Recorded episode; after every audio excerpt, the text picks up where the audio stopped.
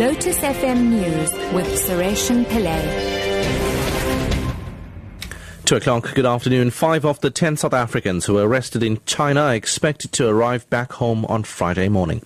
The tourists were part of a group of 20 who were exploring ancient China. They were arrested last week in China's Inner Mongolia region. The tourists allegedly had been watching a propaganda film in their hotel, but no charges have been brought against them. Imtiaz Sooliman of the Gift of the Givers Foundation says the five will technically be released when a flight is ready to take them home. Released means they still stay in detention till a flight is arranged for them to leave China and come directly to South Africa. A flight was arranged for the five South Africans today. The Chinese then stalled and said they can't fly out today, they can only fly out tomorrow.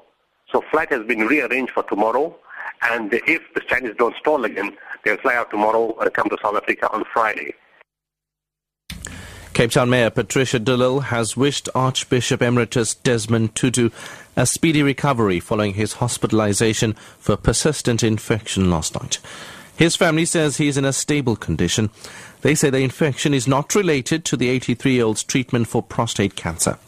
A spokesperson says they are hopeful that Tutu will be discharged this week.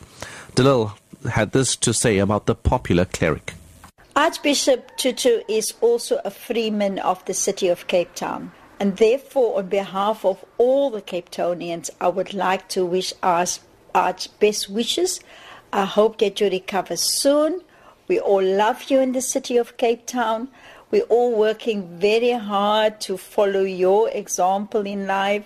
You are a beacon of hope to all of us, and I trust that God will bless you to get well soon. Breast cancer is the most common cancer in South African women and will affect one in every 33 women in the country.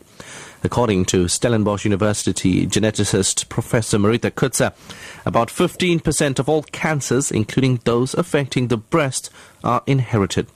New research presented at the Cancer Association of South Africa's Research in Action conference in Stellenbosch suggests that the potentially killer genes BRCA1 and 2 may be more predominant among Afrikaner cancer patients.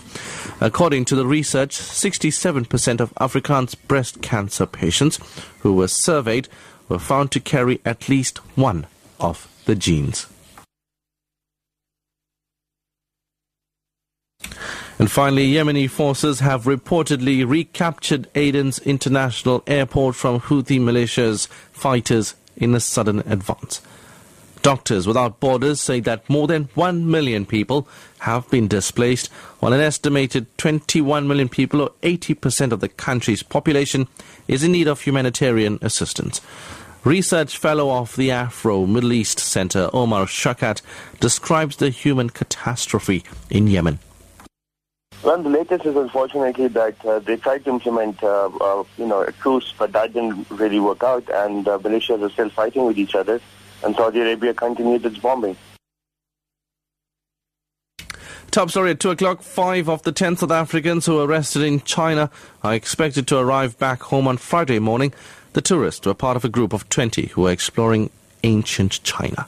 I'm Sureshan Pillay. I'll be back at 3 o'clock. It's midday spice.